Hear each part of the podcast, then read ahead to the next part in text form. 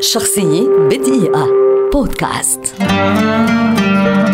عاصي الرحباني. مؤلف موسيقي ومسرحي وشاعر وقائد أوركسترا لبناني ولد عام 1923 وأسس مع أخيه منصور الظاهرة الفنية التي عرفت باسم الأخوين رحباني. في نهاية الأربعينات دخل عاصي الإذاعة اللبنانية ليعمل بصفته عازفا وملحنا وما لبث أن صار الملحن الرئيسي لمجموعة من الأغاني الشهرية التي تبثها الإذاعة فترك وظيفته في البلدية التي كان قد دخلها مرغما ليتفرغ لإنتاجه الفني ولحقه في ذلك أخوه منصور ليبدأ اسم الأخوين الرحباني بالظهور في برامج الإذاعة ولفت الأنظار. التقى عاصي بفيروز للمرة الأولى في كواليس الإذاعة اللبنانية عام 1950 لقاء فني بدأ بأعمال ذاع صيتها مثل حبذا يا غروب وبالمح ظلال الحب عيونه. لتبدأ مسيرة إبداع وقصة حب تكللت بالزواج عام 1955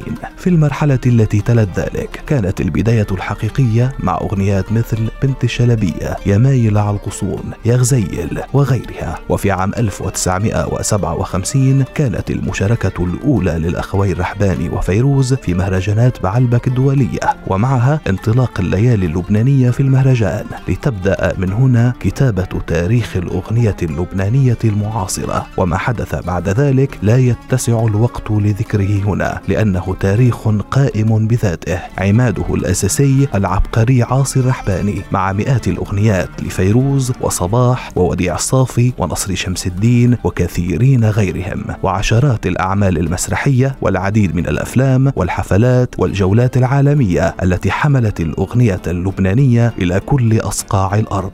خلال مسيرته نال عاصي الرحباني عددا كبيرا من الأوسمة والجوائز والتكريمات لكنها بقيت أقل بكثير مما يستحق. وفي مثل هذا اليوم في الحادي والعشرين من حزيران يونيو عام 1986 في اليوم نفسه الذي يحتفل به العالم بيوم الموسيقى ويوم الأب رحل العملاق عاصي الرحباني أب الموسيقى اللبنانية الحديثة عن عمر ناهز 63 عاما. هو الذي قال وأعرف أني باق ككوكب بعيد يلمع في الصبح كدخان يصعد يصعد.